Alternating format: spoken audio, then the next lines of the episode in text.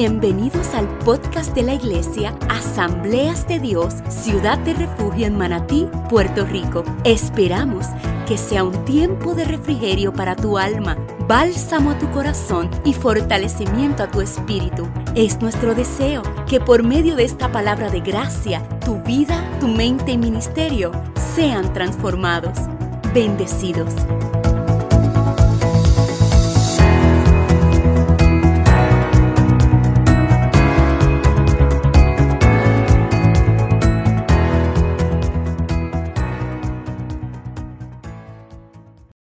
A su Biblia, busque el libro de Mateo capítulo 9. Mateo capítulo 9, verso 9. Cuando usted lo tenga, usted va a decir un fuerte y poderoso amén. Mateo capítulo 9, versos del 9 al 13. Qué bueno es el Señor.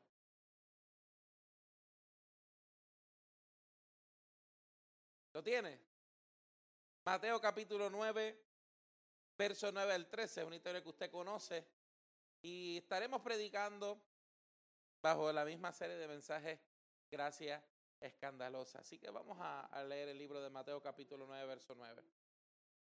La palabra del Señor se lee en el nombre del Padre, del Hijo y del Espíritu Santo y una iglesia de unción y de poder que va para el cielo. Dice, amén. Pasando Jesús de allí, vio a un hombre llamado Mateo que estaba sentado al banco de los tributos públicos y le dijo, sígueme. Y se levantó y le siguió. Y aconteció que estando él sentado a la mesa en la casa, he aquí que muchos publicanos y pecadores que habían venido se sentaron juntamente a la mesa con Jesús y sus discípulos. Cuando vieron esto, los fariseos dijeron a los discípulos, ¿por qué come vuestro maestro con los publicanos y pecadores?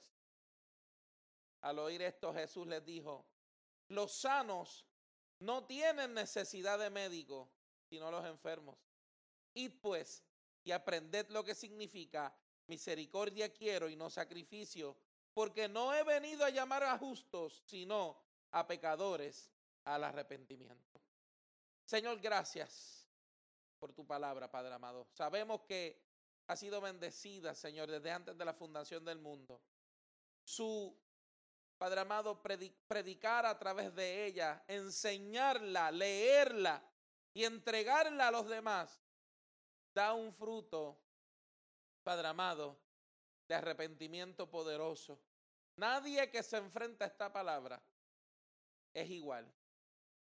Palabra que transforma, que edifica, Señor, y que nos hace nuevas personas cada día. Te pido que los corazones que están aquí en esta mañana estén dispuestos a recibirla. Sus corazones preparados para esta semilla, la cual dará un fruto a su tiempo, Señor, del cual comerán y darán de comer a otros. Prepáranos, Señor.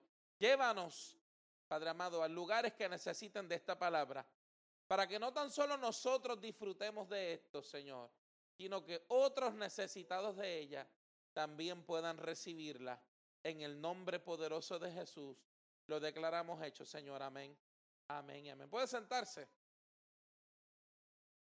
Aleluya. Y hemos venido recibiendo una serie de mensajes llamados Gracia Escandalosa. Y qué poderoso, y verdad que yo no sé si usted ha estado en estas últimas predicaciones, pero yo he sido edificado en gran manera sobre lo que Dios ha venido trayendo a través de esta serie de mensajes. Ha sido poderoso y tengo hasta testimonios sobre esta serie de mensajes. Mi familia vino recientemente a la presentación de Yeriel y fue testigo de esta serie de mensajes. Y los testimonios han sido asombrosos. Personas, muchos de ellos católicos, algunos que no asisten a la iglesia, y recibir mensajes de texto de ellos diciendo, voy a volver a tu iglesia el mensaje nos transformó. Hay algo en la iglesia que sentimos la necesidad de regresar. Y han sido peticiones de la pastora Verónica y mía por muchos años. Y esta serie de mensajes los ha confrontado de manera que han sentido la necesidad de seguir escuchando más de lo que Dios tiene para ellos en este tiempo. Y eso es lo que hace la gracia escandalosa de Cristo. Y leemos sobre Mateo. Mateo es uno de mis personajes favoritos de la Biblia.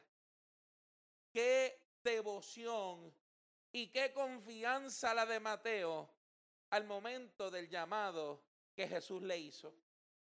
Pero antes de todo quiero comenzar definiendo lo que es un, escándalo. Esa era una de las palabras favoritas de mi abuela. Que en paz descanse. Yo la llamaba y le decía, abuela, te tengo que contar algo. Y ella siempre me decía, ay, qué escándalo. Y mientras hablaba, definía esto, la recordé con mucho, con mucho amor y con mucho cariño esos buenos momentos. Y un escándalo es un, un dicho o un hecho que causa gran asombro o indignación en alguien. Escuche esto. Y estos escándalos y estos hechos causan asombro o indignación en la mayoría de, los, eh, de las ocasiones por considerarse contrario a lo moralmente establecido o contrario a las convenciones sociales. Cuando hay algo que va en contra de lo que la sociedad cree como lo correcto, eso lo convierte en un escándalo.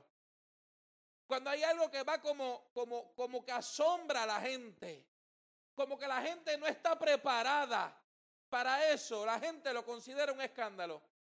¿Cuántas veces hemos sido testigos del asombro de la gente ante la gracia de Dios? ¿Cuántas veces lo que Dios ha hecho con nosotros no ha sido considerado un acto de gran asombro entre las personas? La gente no puede entender ¿Cómo es posible que Dios haya hecho eso conmigo? Era lo que hablaba la pastora que me robó la mitad del bosquejo. Julito me dijo, pastor, le hubiese dicho que siguiera predicando. Pero Julito, es que eh, la mitad es mi bosquejo. ¿Cuántas veces la gente no se ha asombrado con lo que Dios ha hecho contigo? La gente no puede creer cuán grande es la gracia de Cristo que te sacó de un lugar que para la gente no podía salir de ahí. ¿Cuántas veces Cristo nos ha colocado en un mejor lugar y la gente no ha logrado entender que la gracia de Dios me ha entregado ese lugar? ¿Cuántas veces Dios nos ha posicionado en lugares que la gente piensa que no merecemos? Y no es que vaya contrario a la moral o a las, a las convenciones sociales la gracia, sino que va contrario a lo que la gente en su mente física, humana y en este tiempo piensa que es lo que usted y yo merecemos. Pero la gracia ha entendido otra cosa, que usted y yo no estamos conforme a lo que este mundo establece, sino que nosotros vamos por lo que Cristo ha diseñado para nosotros en este tiempo. Ah, pero aquí hay otra parte también que no es digna quizás de muchos aplausos. Pero ¿cuántas veces nosotros hemos visto el acto de amor de Cristo en otras personas y nos hemos asombrado? Porque es bien fácil usar esa línea cuando se trata de alguien que me ha señalado a mí. Pero ¿cuántas veces hemos pensado que alguien no está preparado para recibir una gran bendición por parte de Dios? ¿Cuántas veces hemos sido nosotros los que hemos juzgado lo que la gracia está haciendo en alguien? ¿Cuántas veces hemos juzgado el lugar que Cristo le ha dado a una persona en el reino? Cristo ha venido a enseñarte a través de esta serie de mensajes que los propósitos y las bendiciones no dependen de las convenciones sociales o de los que nos parece a nosotros correcto, sino que depende de lo que Dios quiere hacer, no solamente en las personas, sino en una generación completa. Yo quiero que usted entienda algo en esta mañana. Lo que la gracia de Dios hace en tu vida no es solamente para bendecirte a ti, sino para bendecir a toda una generación. Y a veces decimos, Señor, pero sácame el guante de encima, mira el proceso, mira Mira lo que estoy pasando, mira, mira lo que estoy viviendo en este tiempo en mi vida y no sabes tú que a través del propósito y a través de lo que tú estás pasando, Dios está garantizando que tu generación perdure en el camino. Hay precios que usted tiene que pagar a favor de sus próximas cuatro generaciones. Hay cosas que usted tiene que vivir para que sus hijos, sus nietos y sus bisnietos no las vivan. Escuchaba ayer a mi esposa decirle a mi tío que le daba gracias a Dios por mi abuela. Mire esto, mi abuela. Porque gracias a que mi abuela había criado unos buenos hijos con morales y con principios, con moral, con principios y con modales. Esos hijos tuvieron otra generación, la cual criaron con principios, con modales, con convicciones. Y que hoy ella puede tener un esposo que es el fruto no tan solo de, mi, de mis padres, sino de lo que mi abuela ha venido haciendo hace muchos años. Y qué poderoso, porque yo decía, wow, lo que puede hacer alguien 60 o 70 años atrás puede marcar muchas generaciones. Lo que Dios hace contigo hoy no lo está haciendo por ti solamente. A veces decimos, Señor, pero es que no, lo que yo estoy pidiendo, yo no, yo no lo estoy viendo. Y es que a lo mejor lo que tú estás viendo va a perjudicar tu generación completa. Y a veces somos muy personalistas.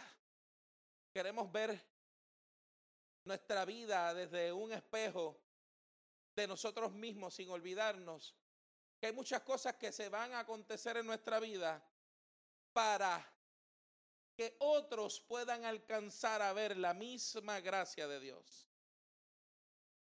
Vamos al llamado de Mateo. Mateo era un cobrador de impuestos, usted y yo lo sabemos. Pero no tan solo era un cobrador de impuestos, era un cobrador de impuestos en una de las mejores ciudades. Una ciudad llena de gran comercio, de gran actividad comercial, llamada Capernaum o, o la cual tiene una ubicación geográfica privilegiada porque es un acceso comercial concurrido porque daba acceso a lugares muy importantes, entre ellos la costa norte del mar de Galilea. Y entonces usted sabe lo que es poner una mesa con una silla. Y todo el que pase por ahí le tiene que pagar peaje. Eso era lo que hacía Mateo. Ah, tú quieres entrar a esta zona comercial, tú me tienes que pagar un impuesto. Entonces Mateo,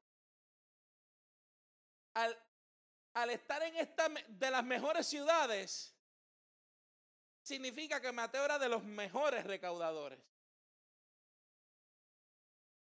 Él llegaba a un acuerdo con Roma, le decía, yo te voy a dar tanto mensual, y todo lo que él le sacaba en exceso a la gente era su ganancia.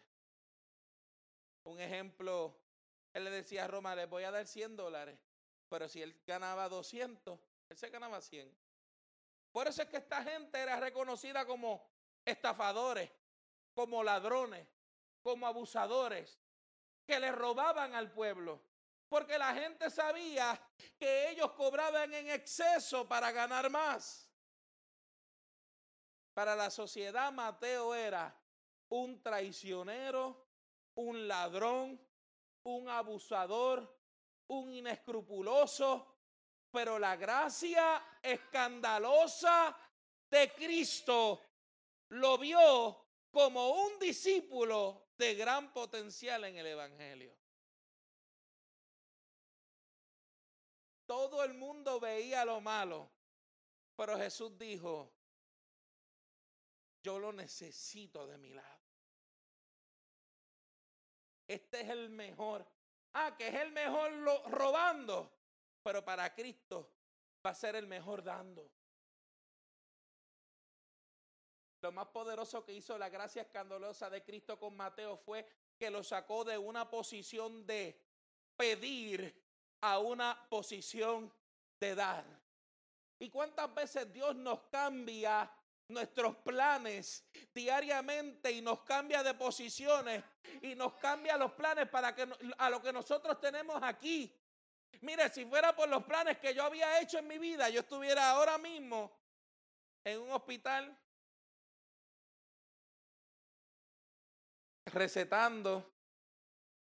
Yo quería ser doctor. En Halloween me disfrazaba de doctor. Mi mamá tenía que comprar peluches para que yo jugara a doctor.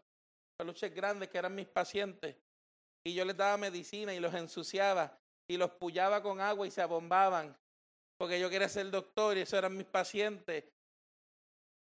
Y escribía recetas. No había papel que mami o papi dejaran encima de cualquier lado que yo no lo convirtiera en una receta con mi firma. Y empecé a estudiar premédica. Y estudiando premédica, estoy una vez en un culto y un gran evangelista me dice, Dios cambió tus planes. Nada de lo que habías programado durante todos estos años es lo que Dios va a hacer contigo. Y hasta ahí usted dice, eso es una palabra bastante general, pero lo que dijo aquel evangelista que le voy a decir ahora, me hizo entender que era Dios hablando. Me dijo, Dios no te quiere sanando a la gente. Dios te quiere sanando corazones. Y recuerdo ese día como si hubiese sido ayer, cuando entendí que Dios cambió mis planes. Y después de ahí la historia, usted la conoce en gran parte. Pero Mateo estaba sentado en su puesto, haciendo lo que hacía todos los días de su vida. Pero llegó alguien y no le dio un gran sermón. No habló en lenguas, ni gritó, ni lo trajo a la fuerza, ni lo señaló, ni le dijo eres un pillo, un ladrón, un inescrupuloso, Dios te quiere sacar de aquí.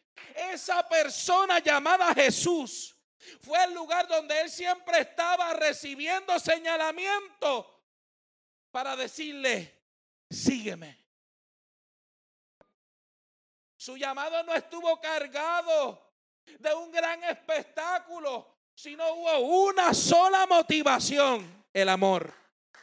El amor. El amor. Algo Jesús vio en Mateo que le dijo, este hombre necesita ser amado. Este llamado fue tan y tan sencillo que nos lleva a nosotros a pensar que Mateo estaba esperando ese momento. No hay otra manera que usted y yo podamos explicar que Mateo estaba esperando ese momento, porque Mateo no hizo nada más que pararse y seguirlo.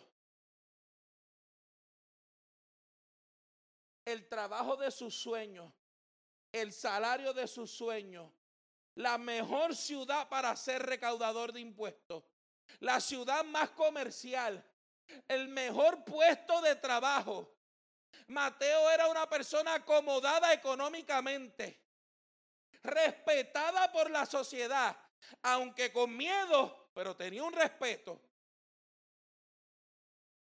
Y alguien le dice, sígueme, y él deja el puesto y se va.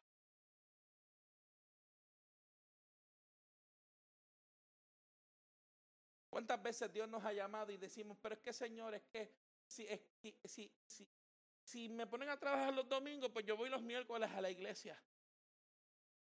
O es que esto, o es que lo otro, y ponemos a nos ponemos a negociar con la gracia. Cuando Mateo solamente se paró de su puesto y lo siguió. Años recibiendo el desprecio de la gente. Años siendo vituperado. Años siendo maltratado. Nadie quería relacionarse con Mateo. Pero llegó alguien que le dijo por primera vez, ven, sígueme, quiero pasar tiempo contigo. Hasta ese momento nadie quería relacionarse con Mateo. Mateo era una persona sola. ¿Quiénes eran sus amigos? Otros pillos y ladrones. Lo dice la Biblia. Sus amigos eran otros publicanos, otros recaudadores de impuestos, porque con quien único él se podía relacionar era con otro igual que él.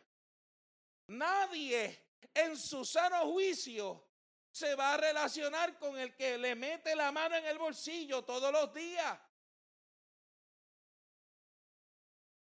Pero Jesús le dijo algo que Mateo hacía mucho tiempo no había escuchado. Alguien que le dijera, sígueme, quiero pasar tiempo contigo. Y a veces pensamos que la gente necesita de nosotros una palabra muy cargada de versos bíblicos. Y pensamos que para ministrar, para edificar y para transformar las vidas de las personas en la calle, tenemos que conocernos mucha Biblia y conocernos muchas muchos versos bíblicos y muchos libros de la Biblia, pero déjame decirte que hay momentos en donde la gente solamente necesita a alguien que pase tiempo con ellos. Hay gente solamente necesitando compartir con personas. Mateo no tenía amigos y Jesús le dijo, quiero ser tu amigo.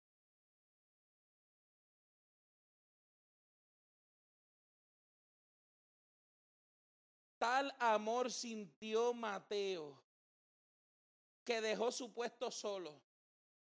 El trabajo por el que había peleado con otros igualmente buenos el cual había trabajado con excelencia para ir tras Jesús. Mira lo que dice Barclay. Barclay dice, él dejó la mesa de recaudador de impuestos, pero tomó de esa mesa una sola cosa, su pluma.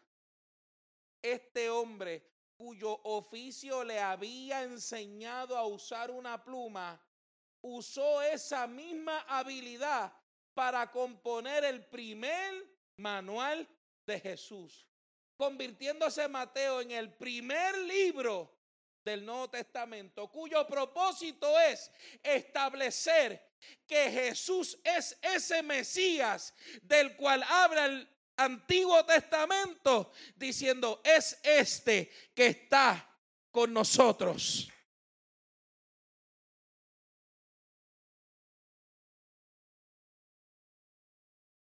¿Usted sabe qué es lo más poderoso? Que Jesús le dice a Mateo, sígueme. Y escuche esto que es bien interesante. Jesús le dice a Mateo, sígueme. Pero entonces, yo tengo un amigo pastor que dice que Dios tiene un sentido del humor del cual él solamente se ríe. A veces él me llama y me dice, mira lo que me está pasando. Y me cuenta que está pasando algún proceso y me dice, yo sé que me voy a reír de esto en algunos años. Es que Dios tiene un sentido del humor del cual Él solamente se ríe. Y siempre usa esa frase y, esa frase me impacta mucho. Mira el sentido del humor de Dios. Jesús llama a Mateo como un discípulo. Pero lo que usted no se imaginaba era que Pedro, Jacobo y Juan eran pescadores y pescaban en este mar de Galilea. O sea, que Mateo le cobraba a Pedro, a Jacobo y a Juan impuestos para poder pasar a pescar. Y de momento Jesús llega con Mateo. Y cuando Jacobo, Pedro y Juan lo ven, usted se imagina ese, ese evento. Yo imagino que Jacobo, Pedro y Juan le dirían a Jesús, en serio? Este tipo lleva robándome cuántos años. No podías traerte a otro. Eran pescadores. Mateo les tuvo que haber cobrado y les tuvo que haber robado mil veces. Pero usted sabe que hace especial el llamado de Mateo. El llamado de Mateo se hace especial porque los demás discípulos, como Jacobo, Juan y Pedro, quienes eran pescadores, era una profesión honorable pescar. Era honorable, a diferencia de Mateo, que era un ladrón. La gente no odiaba a Pedro, a, a Juan y a Jacobo, pero sí odiaba a Mateo. Incluso durante el ministerio de Jesús, usted ve a Pedro, Juan y a, Jacobo pescar, pero Mateo nunca pudo regresar a hacer el oficio que había dejado. Tal fue el amor de Jesús que sintió Mateo, que dejó todo lo que él hacía antes y jamás lo volvió a ejercer. Pedro, Jacobo y Juan podían ir a pescar cuando quisieran y recordar los viejos tiempos. Pero Mateo no podía ir a cobrarle impuestos a la gente. Pero sí podía escribir. Poderoso. Jesús le dice, sígueme.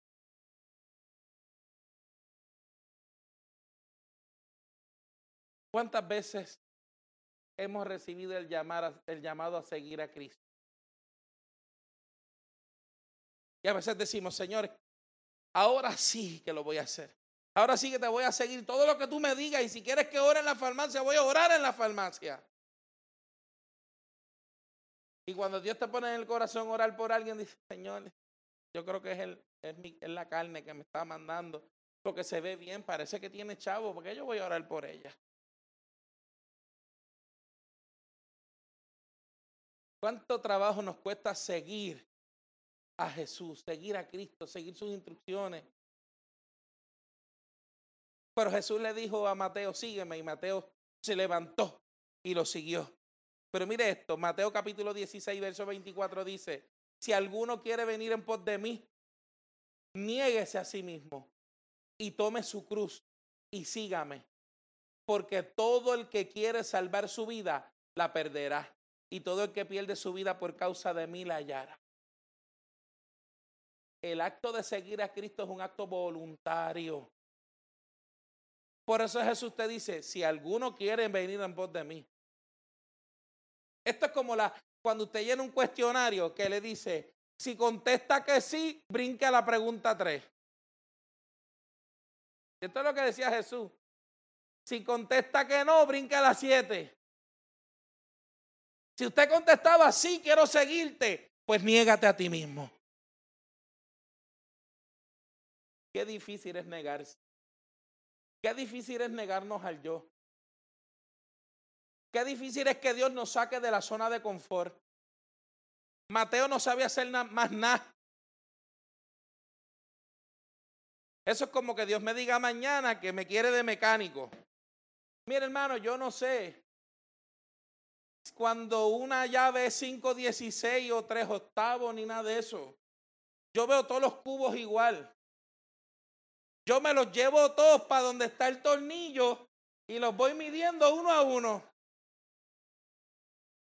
Mi papá los mira los tornillos 5.16. Eso es media. Mire, usted me dice cuánto mide esto más o menos. Yo no sé. Mi papá lo mira y dice, ah, eso tiene dos pies. Cuando te sacan de la zona de confort, tienes que negarte a ti mismo. Qué difícil es que Dios te cambie los planes. Pero quieres venir en pos de mí, tienes que negarte. Mateo tuvo que negarse. Mateo tuvo que dejar lo que sabía hacer pero era más su deseo de seguir a Cristo que el de hacer lo que hacía antes.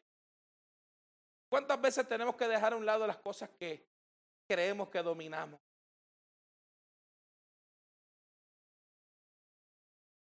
Queremos siempre tener y hacer lo que dominamos. Darme un micrófono para mí es algo fácil. Pero quizás ponerme en otro ministerio no, no se me hace tan fácil. Y siempre queremos manifestarnos en las mismas cosas, pero qué bueno cuando vamos, nos negamos a nosotros mismos y comenzamos a hacer lo que Dios nos dice, aunque no sepamos lo que estemos haciendo, pero sabemos que Dios lo mandó. Qué poderoso es eso. Negarse a usted mismo es entregar lo que no quiere perder. Mire, hermano, negarse a usted mismo es entregar las cosas que usted no quiere perder. ¿O fue fácil para Abraham soltar lo que más amaba? Pero es parte de negarse a usted mismo. Negarse a usted mismo es perder el poder.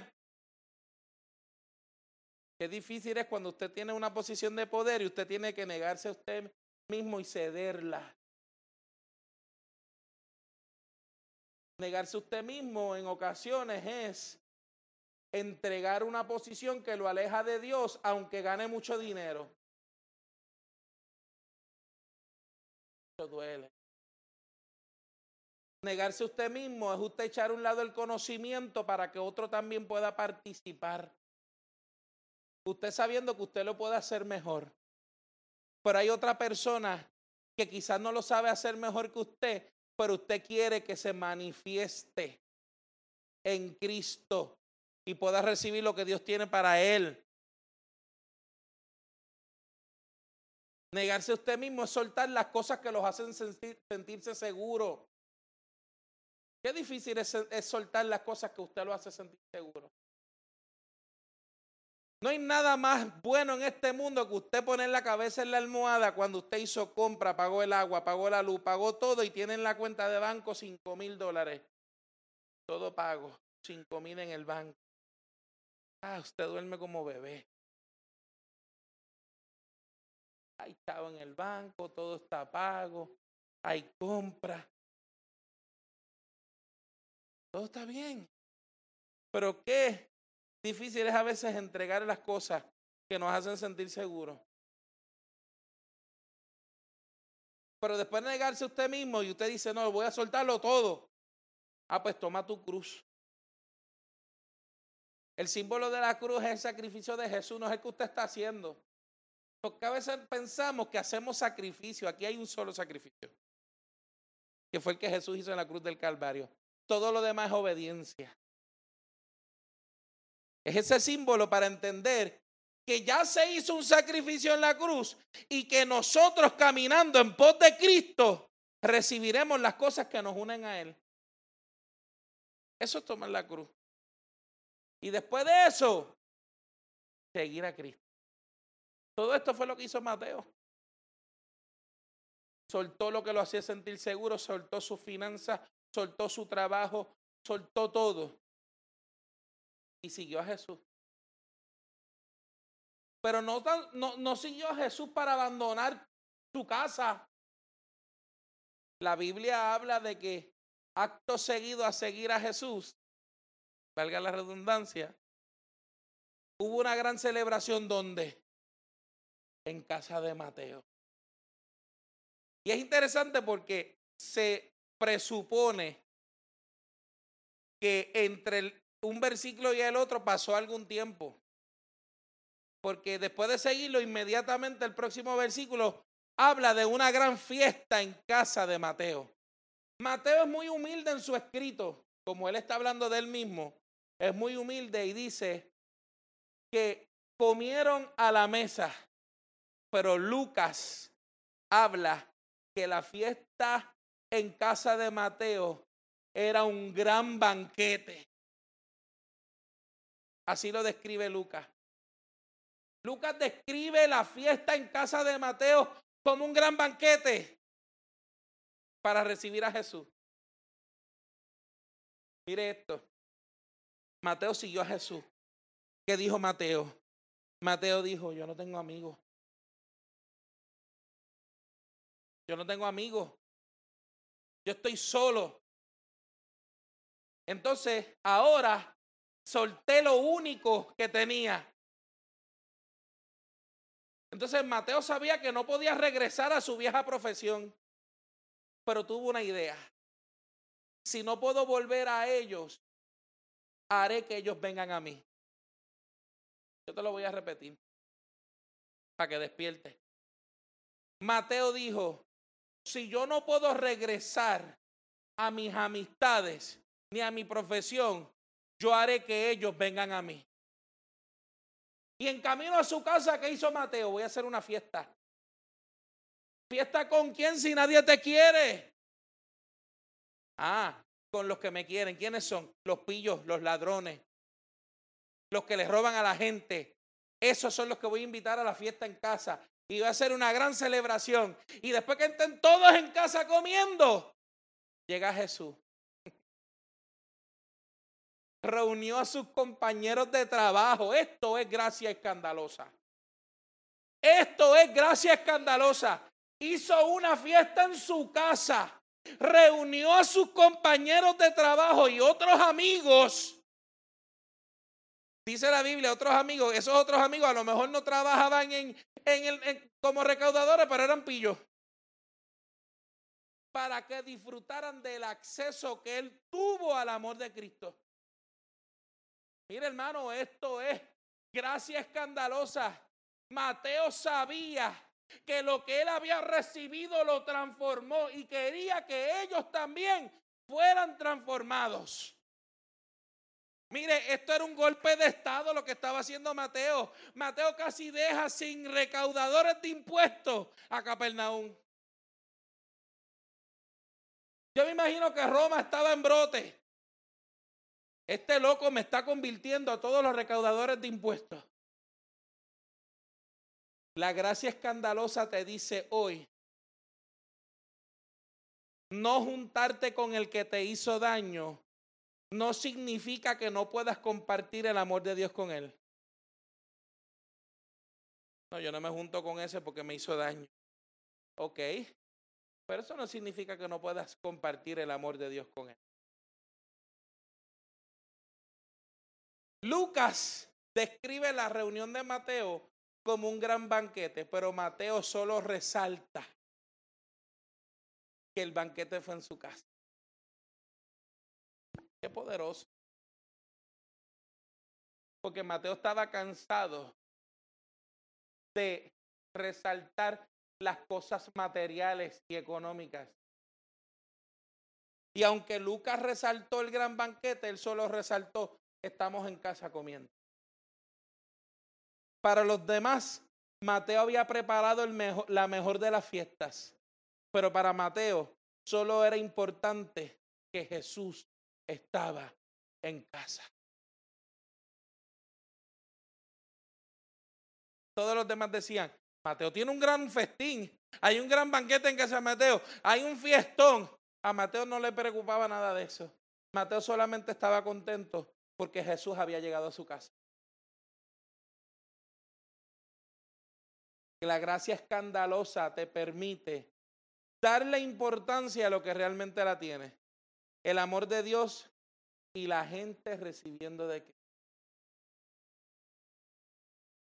Mira lo que dice Charles Spurgeon está poderoso.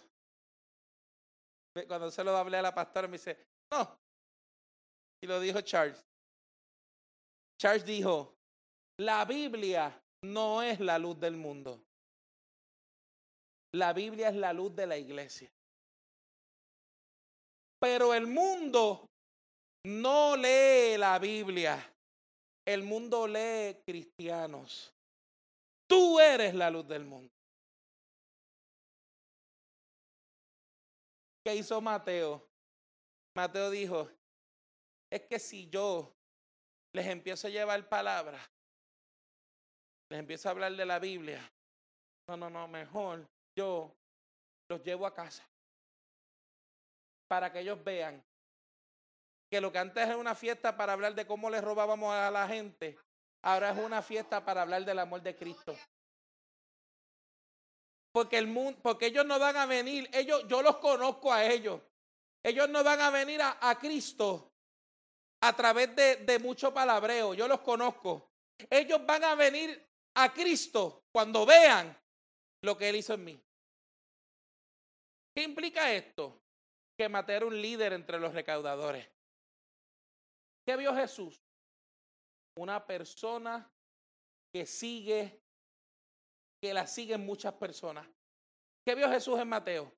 A este lo sigue. Este es un líder. Este tiene poder de convocatoria. La gente tiene que ver que este, que era líder hablando de cómo robar, ahora ha conocido el amor de Cristo. ¿Qué hizo Mateo? Mateo comprendió que el mejor acceso para que sus compañeros llegaran a Cristo era a través de lo que Dios había hecho en él. Pero usted sabe qué pasó después, ¿verdad? Lo que decía la pastora Verónica. Vinieron los fariseos.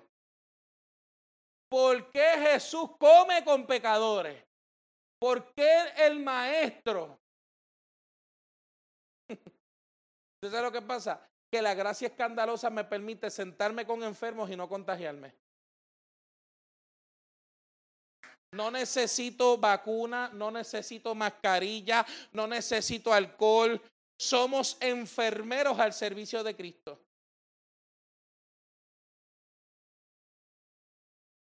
Un dato interesante de esto es que los fariseos llamaban a, los llamaban a la gente pecador, no solamente porque estaban pecando, a veces los llamaban pecadores solamente porque no hacían lo que ellos decían. Si tú no haces lo que yo digo, tú eres un pecador. Si tú no, si tú no haces lo que nosotros decimos que es la ley, eres un pecador. ¿Cuántas veces nos han llamado pecadores? Por eso es que usted y yo debemos conocer los estándares de Cristo. Pastora lo decía. Ella me robó el bosquejo, lo vuelvo a resaltar. Usted y yo debemos conocer los estándares de Cristo para no ofendernos ni creerle nada a la gente que no sea lo que Cristo ha establecido para nosotros. Mira, hermano, sentarme a la mesa con pecadores no me hace pecador. Actuar como ellos sí.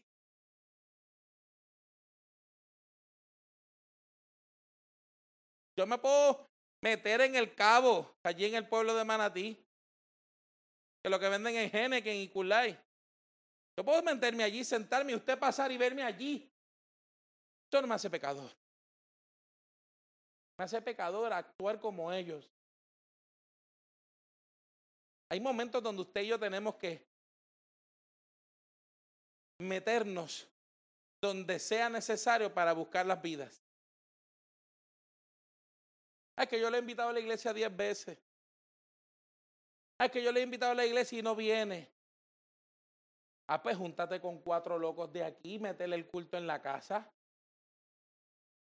Yo sé que si usted llama a Ricardo Morales, que si llama a la loca de Mari y el loco de Tony, que si llama a Kaira y a Emma y a todos los que estamos aquí le hacemos un bembé en la acera.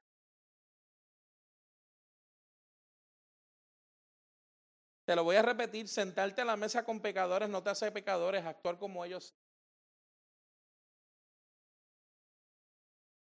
Sentarte a la mesa con pecadores y no actuar como ellos es la mejor forma de hacerles entender a los enfermos que existe la sanidad. Te lo voy a repetir.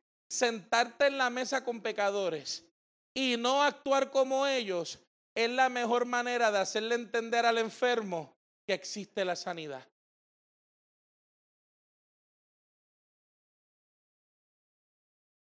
Usted no se ha sentado en la mesa con familiares que no hacen las mismas cosas que usted y respetan que usted está en la mesa. A mí me ha pasado. Respetan que yo estoy allí y a veces se cohiben de hacer algunas cosas porque yo estoy allí. O se le sale una palabra mala en mi casa y dice, perdón, porque hay cosas que se reconocen los lugares. Cuando el médico se junta con los enfermos, no lo hace un enfermo más. Al contrario, es un facilitador para sanarlo.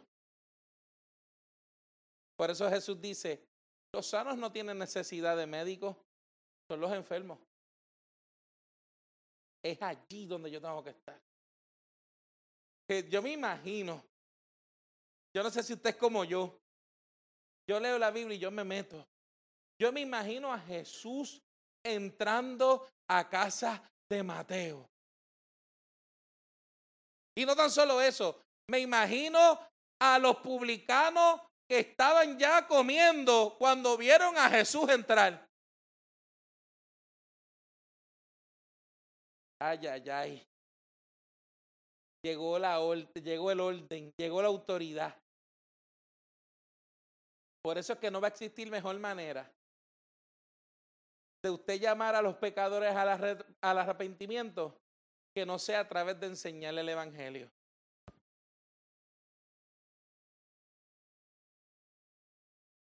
¿Cómo yo enseño el Evangelio? ¿Cómo? ¿Cómo yo le hago entender a la gente lo que Dios A través de lo que pueden ver en mí. La gente, yo quiero que usted sepa esto, y lo dije ahorita, pero se lo voy a decir de otra forma. La gente lee, lo lee más a usted que a la Biblia.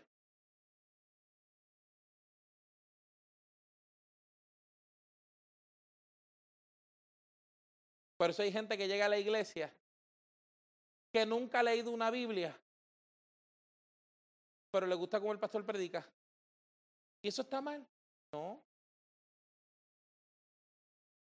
Hay gente que ha llegado a la iglesia que nunca ha ido a una iglesia, pero puede dar testimonio de que usted es un buen vecino. Y llega a la iglesia.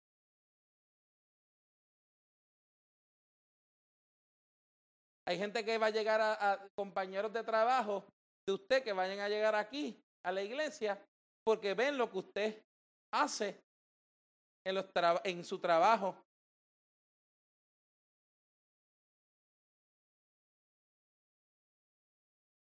Charles Spurgeon dice algo así, no lo, no lo apunté aquí, pero recuerdo que lo dijo. Charles Spurgeon dijo una vez, cuide el carácter en su casa, más que fuera de ella porque habla más lo que usted hace en su casa que lo que hace fuera de ella.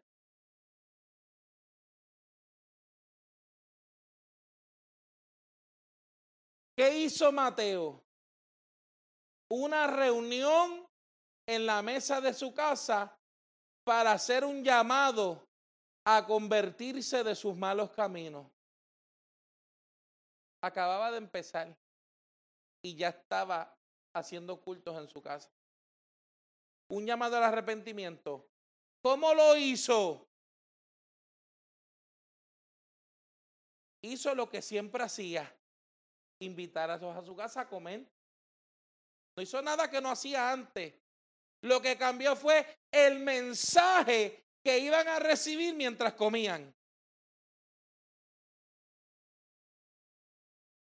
Por eso, cuando usted viene al Evangelio, Usted no debe cambiar como es usted con la gente. Usted debe cambiar el mensaje que usted le da a esa gente. Por eso hay tanta gente que dice, yo no me convierto si aquel se convirtió y me dejó de hablar. Si aquel se convirtió, desde que se convirtió no mira a nadie. Desde que va a la iglesia me, me mira por encima del hombro. Desde que va a la iglesia yo soy, me mira como si yo fuera el diablo. Es que usted no puede cambiar usted va a cambiar el mensaje.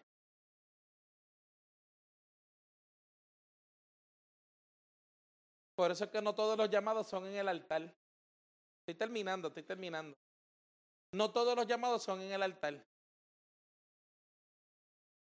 A veces hay reuniones para convertir gente que se dan en la librería bebiéndose una taza de café.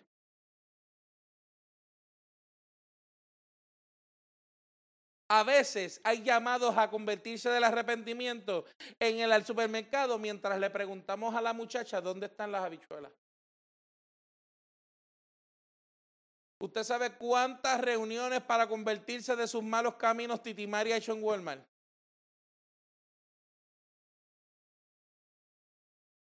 No todos estos llamados son en el altar. Para que no lo sabe, Titimari y yo ahora trabajamos juntos.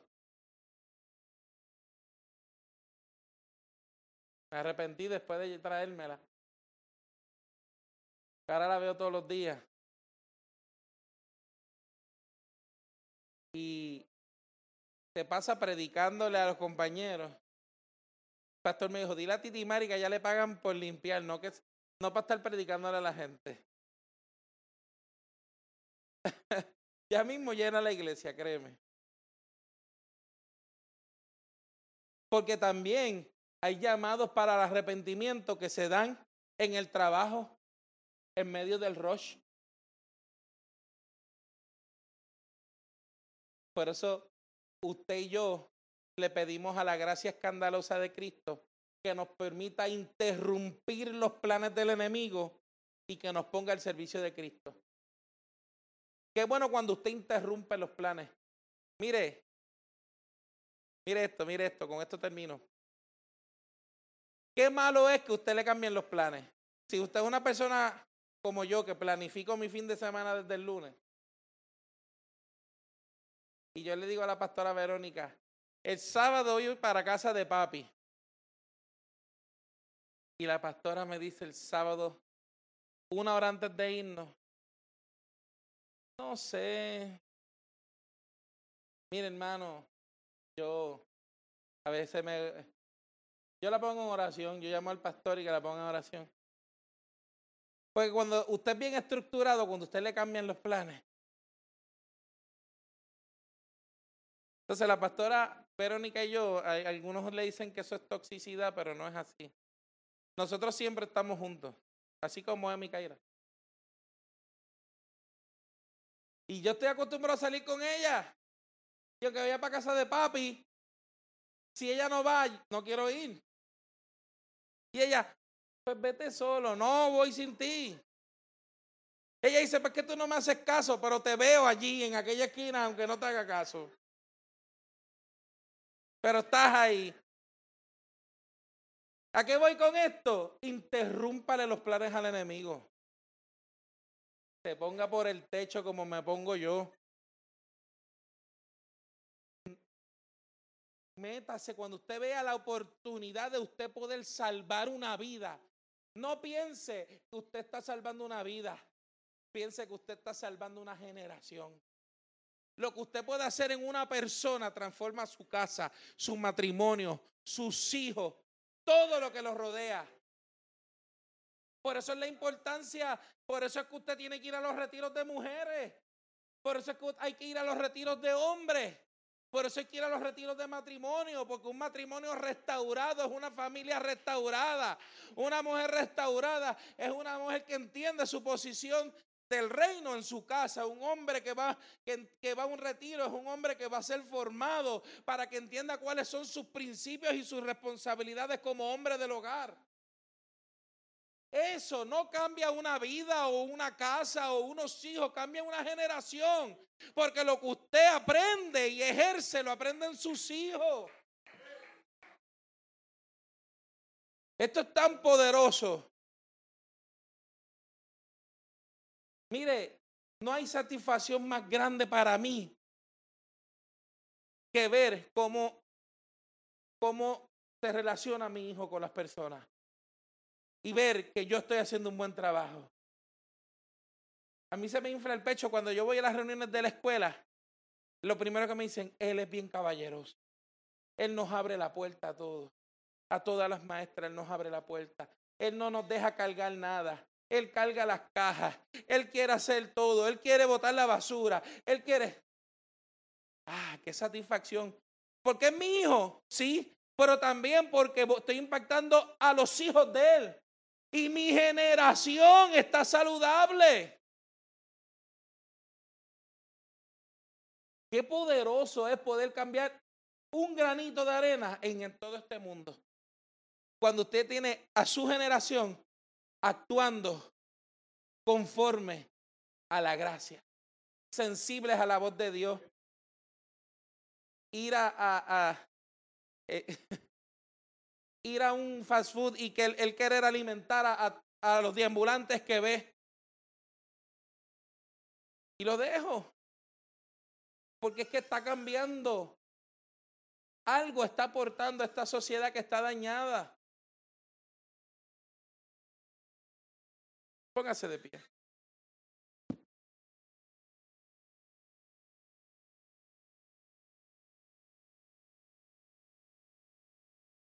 Qué bueno es el Señor. No hay nada más poderoso que uno poder entender la gracia escandalosa de Cristo. Es que lo más poderoso que Jesús iba y hacía estas cosas. Y sanaba en, en, el día de reposo. Y hacía estas cosas. Y para él eran tan normales y la gente se escandalizaba. Y parte del escándalo era parte de su estrategia. Eso es parte de la estrategia. Es que Jesús era un estratega. El escándalo era necesario para regarlo más. Porque él sanaba a un enfermo, un paralítico, un ciego. Y habían cinco testigos a lo mejor. Dos de esos testigos, fariseos, y se escandalizaban. ¿Qué hacían ellos? Iban por toda la ciudad pregonando lo que Jesús había hecho, pensando que le hacía daño.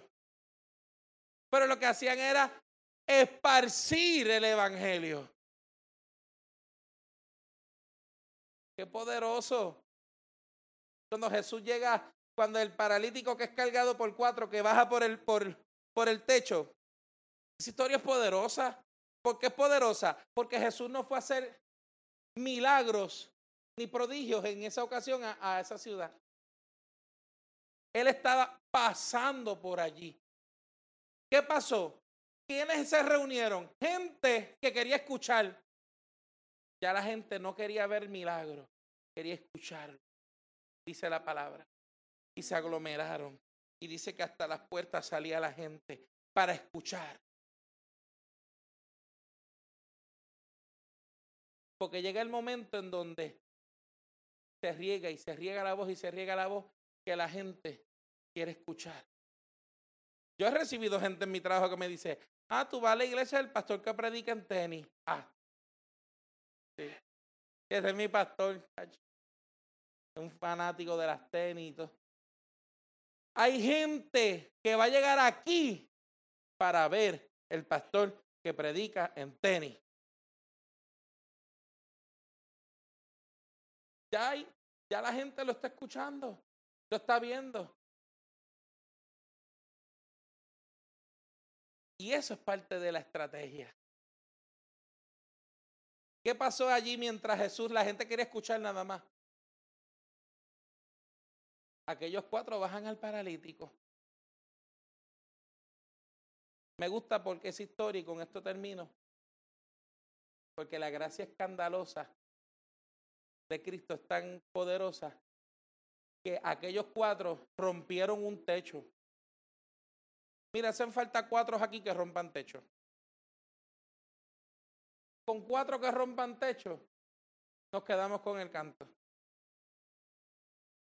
Yo me imagino a Jesús predicando en aquella casa y el techo empieza a romperse y baja aquel paralítico. Tanto es así Tanta es la gracia escandalosa que Jesús ni miró al paralítico. Léalo. Por la fe de ellos, le dijo Jesús. La fe de los cuatro que lo bajaron le perdonó los pecados. Hay pecados sanidades y milagros que van a suceder en este altar, que van a suceder por la fe tuya y mía en traer a las personas. Habrá momentos en donde la persona ni va a creer que va a ser sanada, pero yo lo creí. Yo tuve una, tengo una amiga muy querida que le dio cáncer en la garganta. Muchos de aquí la conocen, pero no voy a decir el nombre. No viene a esta iglesia. Yo oré tanto por su sanidad. Que vino un profeta una vez cuando nosotros teníamos la iglesia y me dijo, ya no ores más por ella. Él no sabía. Recuerdo ese día porque cuando son palabras que usted sabe que es Dios hablando. Ya no ores más por ella, yo la voy a sanar. Ese día fue especial. Yo lloré tanto por esa amiga, tanto. Me obsesioné con su sanidad. Yo sé que tú lo puedes hacer. Que Dios tuvo que enviar a alguien a que me dijera, ya no ores más por ella. Yo la voy a hacer. Y al poco tiempo, Dios la sanó. Y ahora es una empresaria exitosa. Amén. Y pastora. Dios es bueno, iglesia. Esa es la gracia escandalosa. Me gusta cuando Dios hace cosas poco comunes, poco regulares, poco convencionales, cosas que la gente no entiende. Esas son las cosas que me gusta que Dios haga. Y lo declaro para tu vida, lo declaro para mi vida y para esta congregación en el nombre poderoso de Jesús.